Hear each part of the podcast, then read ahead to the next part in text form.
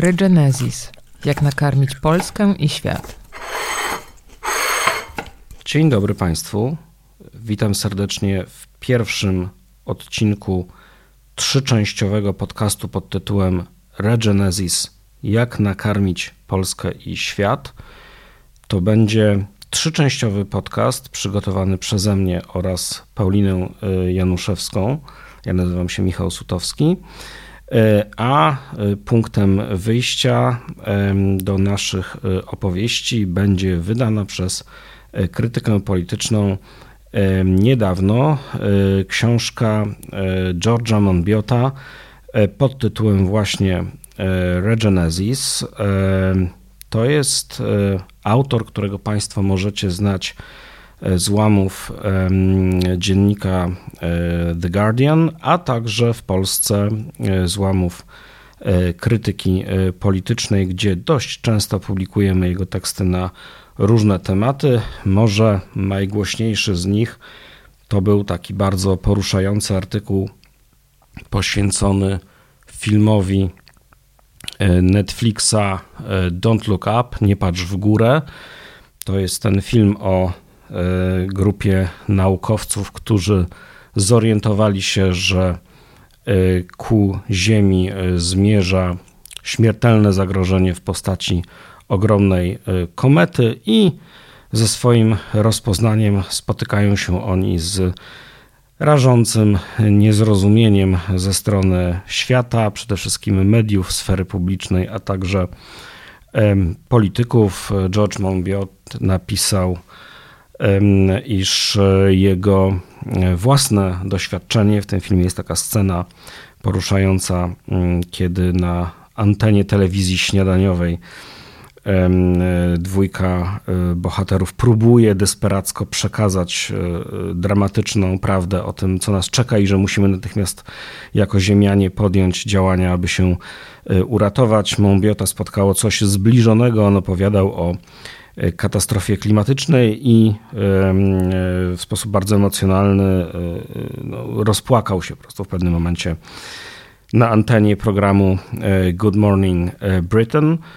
George Monbiot jest e, publicystą i dziennikarzem, pisze o e, globalnym kapitalizmie, pisze o kryzysie klimatycznym, a ostatnio pisze o e, systemie żywnościowym, kryzysie globalnego systemu zaopatrzenia w żywność i produkcji żywności z wszystkimi jej skutkami i dla ludzi, i dla całej planety. Temu właśnie poświęcona jest E, książka e, Regenesis. E, nie będziemy jej na użytek Państwa streszczać, a przynajmniej nie w całości.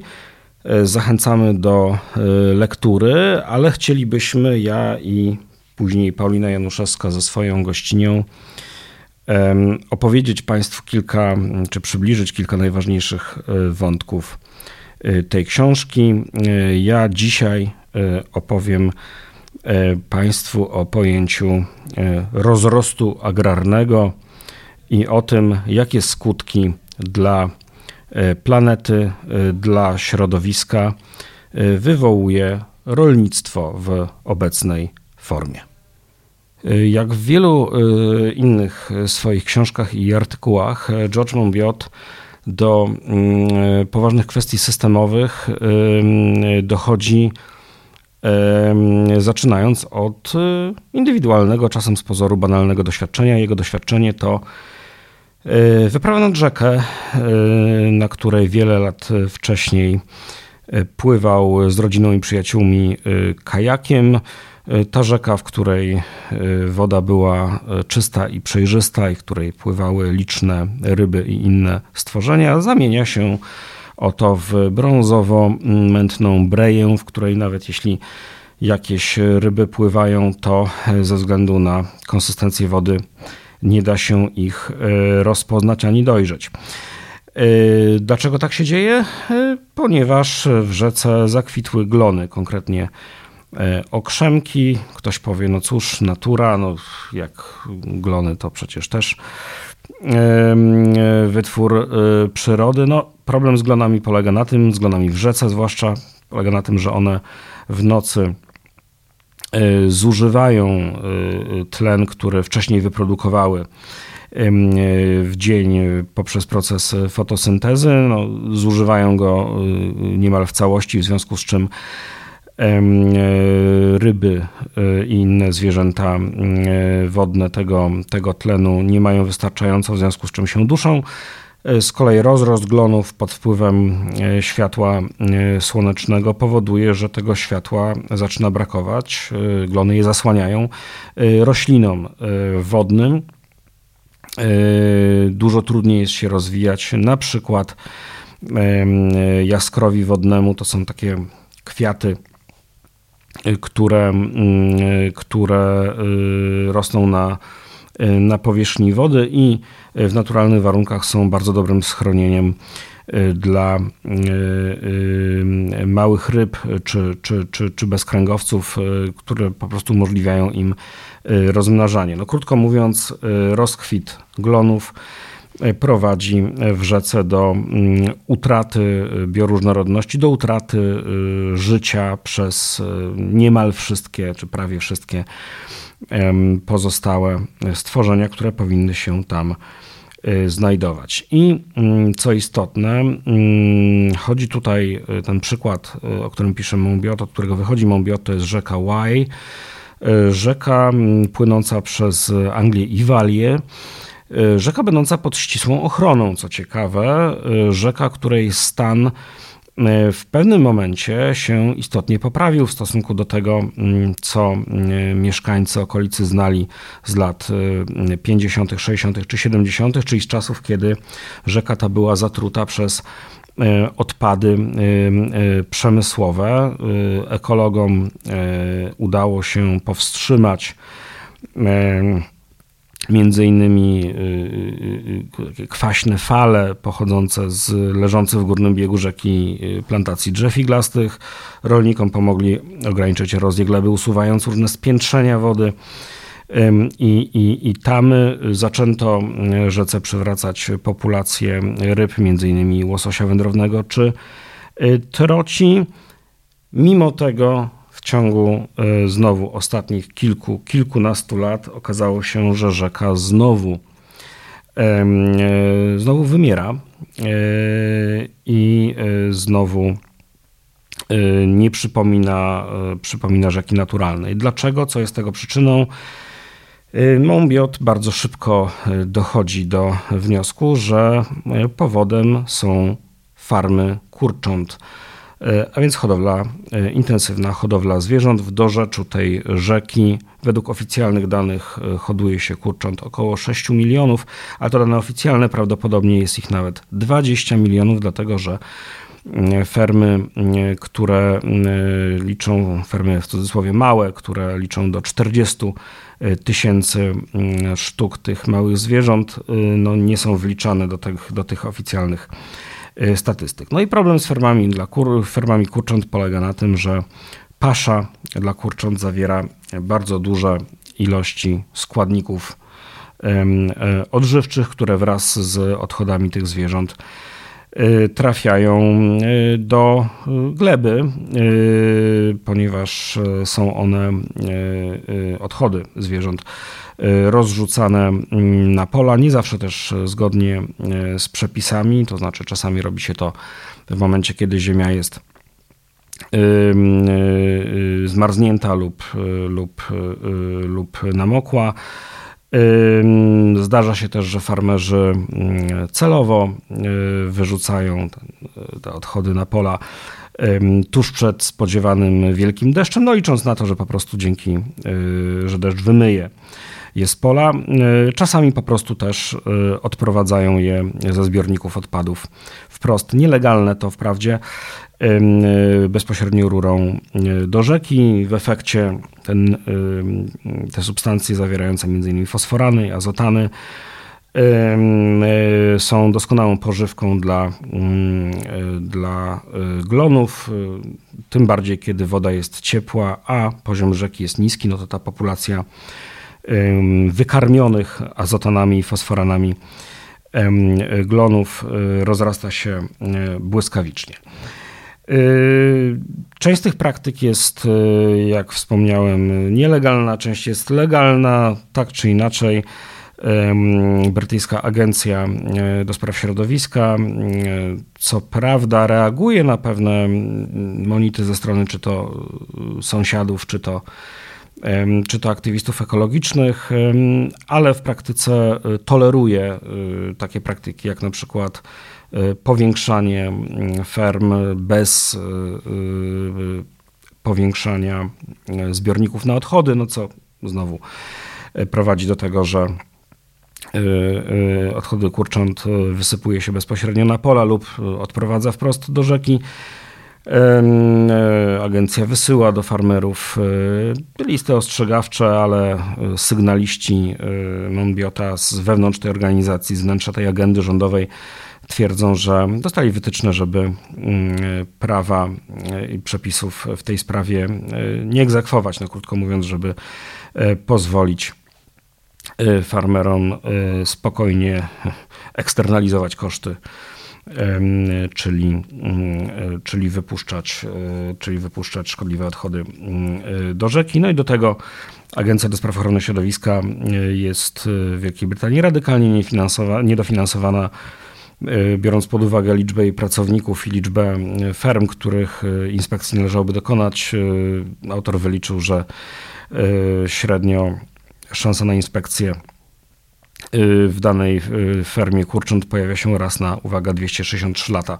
To trochę tak, jakbyśmy czytali o polskiej Państwowej y, Inspekcji Pracy. No i ta konkretna sytuacja, konkretne hrabstwo, konkretna rzeka i jej dorzecze wraz z dziesiątkami, a nawet prawdopodobnie setkami ferm kurcząt, no jest punktem wyjścia do tezy ogólniejszej i e, tezy być może dla niektórych szokującej czy kontrowersyjnej. Jak pisze Mąbiot, myśląc o zanieczyszczeniu rzek, podobnie jak wiele osób, miałem przed oczami obrazy rodem z lat 70. XX wieku, ścieki przemysłowe, metale ciężkie, zwały piany.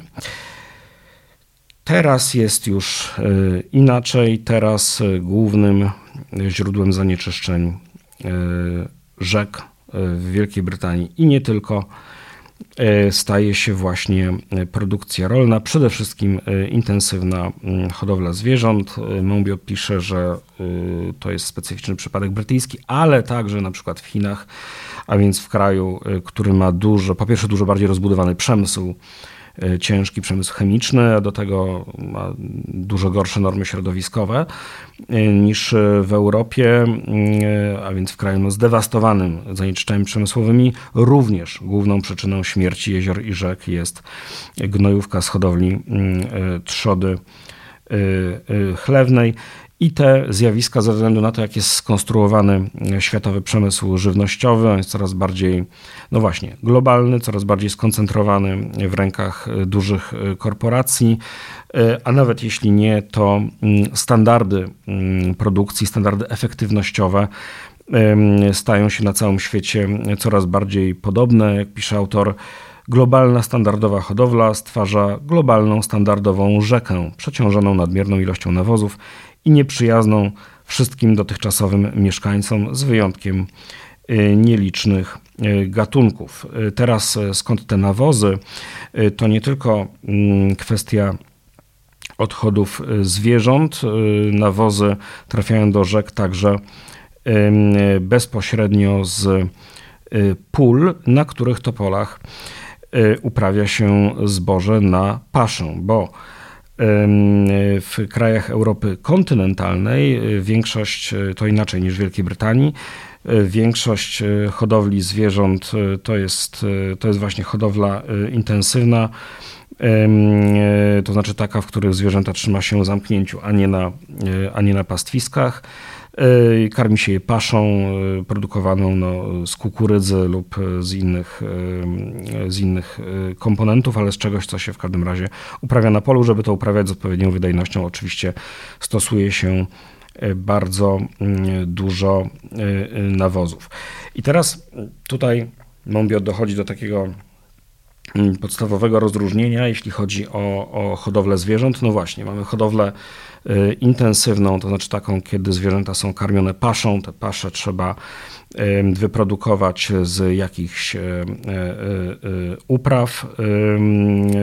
No i te uprawy muszą być oczywiście odpowiednio wydajne, a więc przede wszystkim bardzo intensywnie nawożone. Druga opcja no to jest taki kojarzący się może bardziej tradycyjnie czy bardziej naturalnie wypas zwierząt na pastwiskach.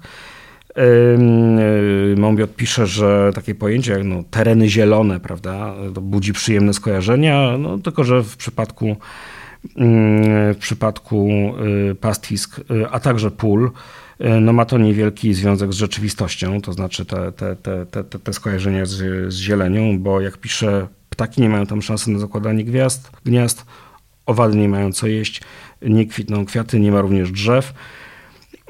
No i krótko mówiąc, niezależnie od tego, czy y, zwierzęta y, wypasają się y, na, na łąkach, czy też są karmione paszą z upraw, no to wszystko wymaga intensywnego intensywnej, intensywnego przekształcenia czy głębokiego przekształcenia mm, terenów, no wcześniej terenów, terenów naturalnych. I Oczywiście y, y, nawozy i, i, i, odchody spływające do rzek y, to nie jest jedyny problem, bo warto przypomnieć, to jest temat, który od czasu do czasu pojawia się w, w prasie, ale chyba wciąż nie jest dostatecznie znany opinii publicznej. To jest oczywiście kwestia stosowania E, antybiotyków w produkcji zwierzęcej. Warto powiedzieć, że około 3 czwartych antybiotyków, które są w Unii Europejskiej i Stanach Zjednoczonych sprzedawane, w ogóle nie służy leczeniu ludzi, lecz właśnie zwierząt hodowlanych. Co więcej, bardzo często nie chodzi nawet o leczenie zwierząt chorych, tylko o podawanie tych antybiotyków Y, y, profilaktycznie. No, krótko mówiąc, jest to element codziennego pokarmu zwierząt. Są i takie kraje, co prawda na szczęście w Europie tej praktyki w latach 90. zakazano, gdzie antybiotyki stosuje się jako stymulatory wzrostu. To znaczy chodzi o to, żeby zwierzęta antybiotykami karmione szybciej, szybciej przybierały Y, y, na wadze. Jak powiedziałem, w Europie tej, tej praktyki zakazano. W Stanach Zjednoczonych, cóż, Agencja do Spraw Żywności i Leków odwodzi od tej praktyki hodowców. Zwróciła się na przykład z prośbą do firm farmaceutycznych, by nie sprzedawały farmerom antybiotyków jako stymulatorów wzrostu, no, w związku z czym od tej pory sprzedawane są one pod szyldem jak pisze Mąbiot, nowych wskazań e, terapeutycznych. E, to jest oczywiście e, no, kryptonim dla tego właściwego powodu, dla którego się antybiotyki na masową skalę stosuje. I teraz co się dzieje? Te antybiotyki, które są w istotnej części oczywiście przez zwierzęta wydalane, one wpływają na skład bakterii w e, e, oborniku tych zwierząt. E, I jak pisze Monbiot, zawarte w tym oborniku bakterie podlegają silnej presji selekcyjnej, co prowadzi do uodpornienia się niektórych szczepów na wydalane antybiotyki. Następnie ten obornik znajduje się, zostaje rozrzucony na pola, znajduje się w glebie. No i teraz mamy sytuację, w której bakterie glebowe wchodzą w kontakt e, z obornikiem i teraz te z nich, które posiadają e, geny e, oporności, mnożą się kosztem bakterii bez takich genów. W rezultacie, mm, pisze autor, gleba, do której trafia obornik, szybko staje się rezerwuarem odporności na antybiotyki. A te geny odporności y, mogą potem różnymi drogami przenikać do innych ekosystemów, do wspomnianych już rzek i do łańcucha pokarmowego zwierząt. Wsiąkają do wody gruntowej, Wiatr rozpyla je w powietrzu, wchłaniają je rośliny, oczywiście także rośliny, które spożywamy. No, efekt, najkrócej mówiąc, jest taki, że tą drogą rozprzestrzenia się oporność na antybiotyki za pomocą łańcucha dostaw żywności, a nie tylko, jak wskazują niektóre badania, drogą no, podawania tych antybiotyków w normalnej praktyce medycznej. Krótko mówiąc, stajemy się my ludzie coraz bardziej odporni na niektóre antybiotyki, nie tylko ze względu na to, że są one czasem nadużywane gdy przepisują je z jakichś powodów e, e, nie zawsze może uzasadnionych lekarze, ale właśnie tą, e, tą drogą okrężną poprzez, poprzez łańcuch pokarmowy. A więc znów bardzo ważny element, fundament w zasadzie dzisiaj hodowli, hodowli intensywnej zwierząt to jest coś, co co odpowiada za y, no, bardzo poważny, y, poważny problem medyczny na końcu tego łańcucha karmowego, czyli, e, czyli u, u ludzi. Co dalej? Rolnictwo, takie jakie opisuje Monbiot, przekłada się również innymi ścieżkami czy innymi sposobami na e, zanieczyszczenie i na transmisję rozmaitych e, zanieczyszczeń chemicznych. Oto bowiem grunty rolne są wykorzystywane do utylizacji ludzkich osadów ściekowych, to znaczy to, co, czy przynajmniej część tych, tych osadów, które zostają wyodrębnione w oczyszczalniach ścieków, trafia no, jako nawóz na, na farmy. Niestety przy okazji y, wraz z nimi y, trafiają niektóre składniki, które się tam znaleźć nie powinny. Metale ciężkie, fluorki, rozmaite niebezpieczne bakterie. Trzeba też pamiętać, że do oczyszczalni ścieków trafiają ścieki z bardzo różnych źródeł, takich jak na przykład deszczówka, która spływa z dróg. Ona zawiera benzynę i drobiny, gumy z opon. To są zanieczyszczenia z placów budowy, z warsztatów, z biur, z pralni, z pryszniców, z pralek i tak dalej i tym podobne. To wszystko znowu przekłada się pośrednio poprzez, poprzez glebę, z której jest wypłukiwane i następnie przez deszcze i następnie spływa do znowu do, y, do rzek. Y, kolejny element, o którym ostatnio mówi się stosunkowo dużo, to jest, to jest mikroplastik.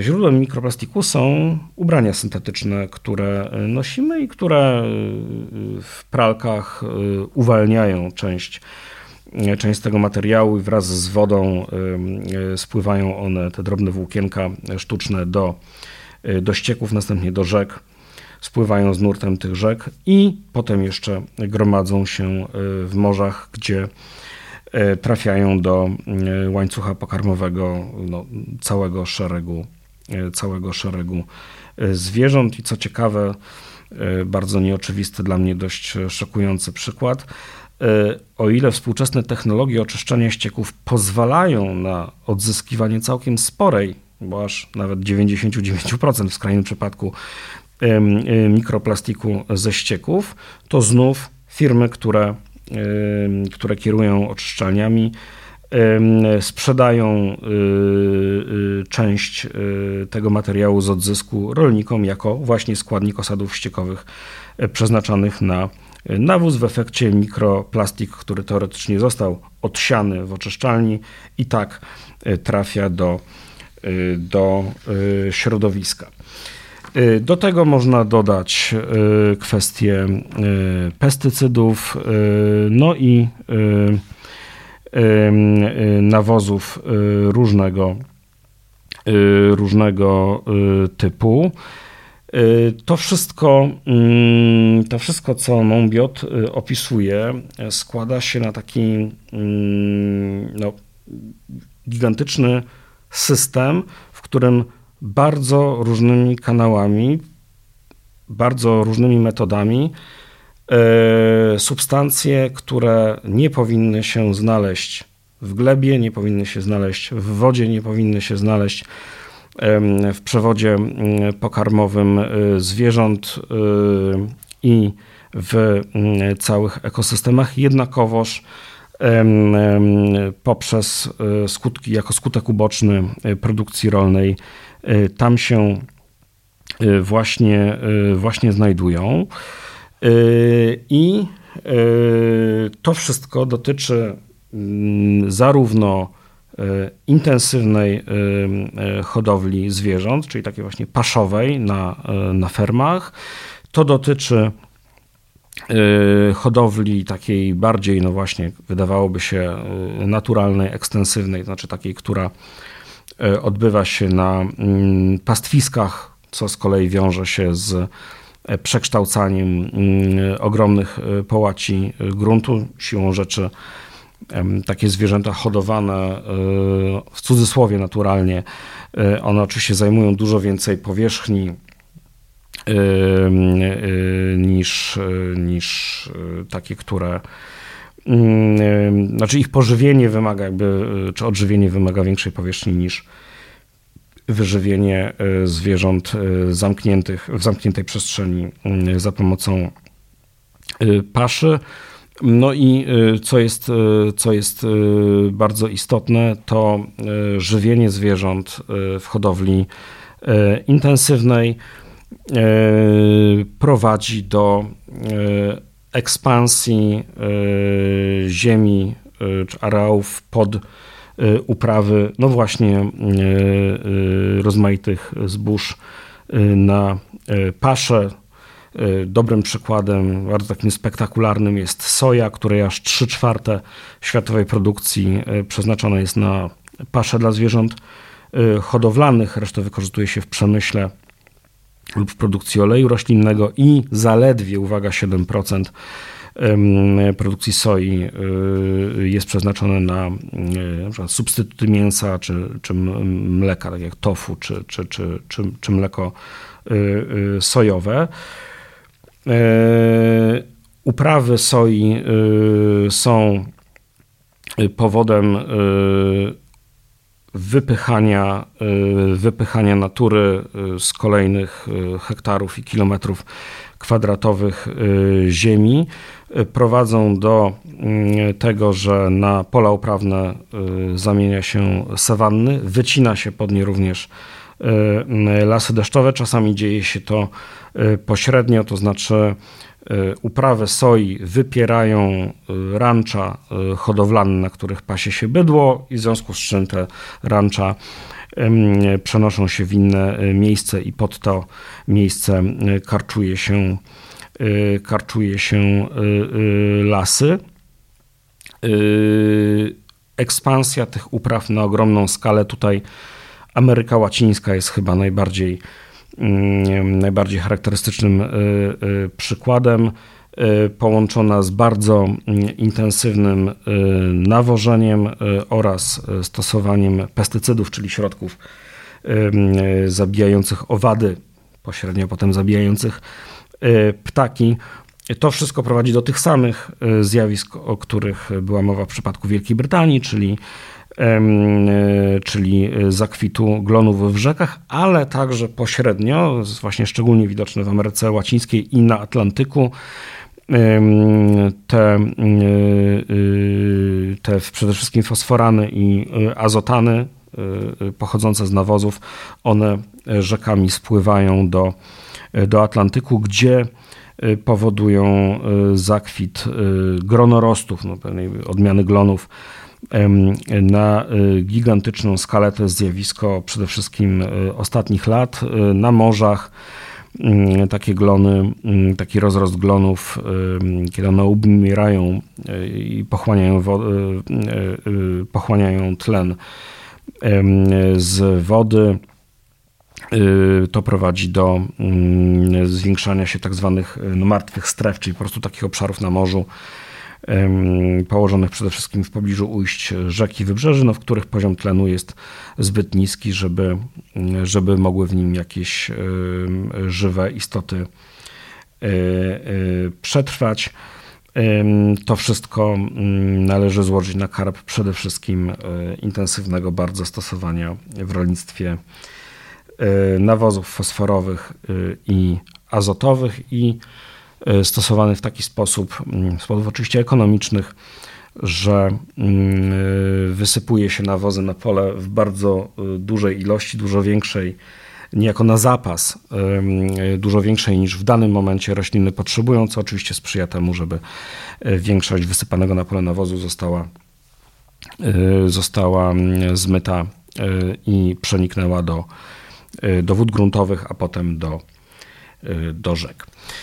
E, to jest e, w telegraficznym skrócie opowieść o e, intensywnym rolnictwie, intensywnej hodowli z krótkimi niewielkimi wycieczkami do, w kierunku rolnictwa i hodowli ekstensywnej, czyli takiej, która nam się kojarzy jako coś zdrowego, ekologicznego, naturalnego. Monbiot e, bardzo przekonująco w kolejnej części rozdziału, do którego lektury gorąco zachęcam, pokazuje, że niestety również z uprawami i z hodowlą ekstensywną no sprawa nie jest taka prosta, jakby się nam e, wydawało. E, zaznaczę tu tylko, działa tutaj bardzo prosty mechanizm im mniej intensywne, czyli na przykład zużycie mniejszej ilości nawozów, uprawianie ziemi, no, tym więcej ziemi potrzeba do e, uzyskania, e, do uzyskania e, tych samych plonów. Ergo, jeśli chcemy wykarmić ludzkość, gdybyśmy chcieli zachować nasz obecny styl konsumpcji, rolnictwo ekstensywne w żadnym razie nie byłoby w stanie e, zastąpić obecnego dominującego modelu e, e, intensywnego. Co by go mogło zastąpić? A także dlaczego wciąż nie stosujemy tych wszystkich metod, które w swojej książce George Monbiot rekomenduje, y, tych wszystkich praktyk, które obserwuje i wskazuje, że mogłyby one stanowić odpowiedź na y, kryzys ekologiczny y, wywołany przez taki, a nie inny kształt rolnictwa. O tym wszystkim będziemy mówić w kolejnych odcinkach. O tym wszystkim przeczytacie również książce mm, George'a Monbiota. To jest e, książka, którą wydaliśmy w wydawnictwie krytyki politycznej e, przy współpracy e, i dzięki wsparciu European Climate Foundation, dzięki której powstaje również ten podcast. To była opowieść o tym, dlaczego jest bardzo źle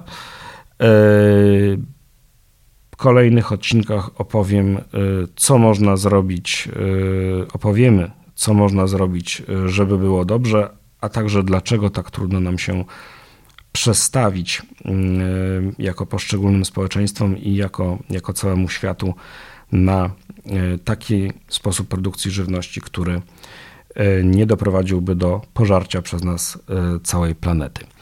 E, zapraszam na kolejne odcinki. E, dziękuję i do usłyszenia. No, ja nazywam się Michał Sutowski, a podcasty krytyki politycznej, e, ten z cyklu Regenesis Jak nakarmić polski świat, a także inne znajdziecie Państwo na stronie www.krytykapolityczna.pl ukośnik podcast, a także na platformach streamingowych takich jak Spotify, Google Podcast czy SoundCloud.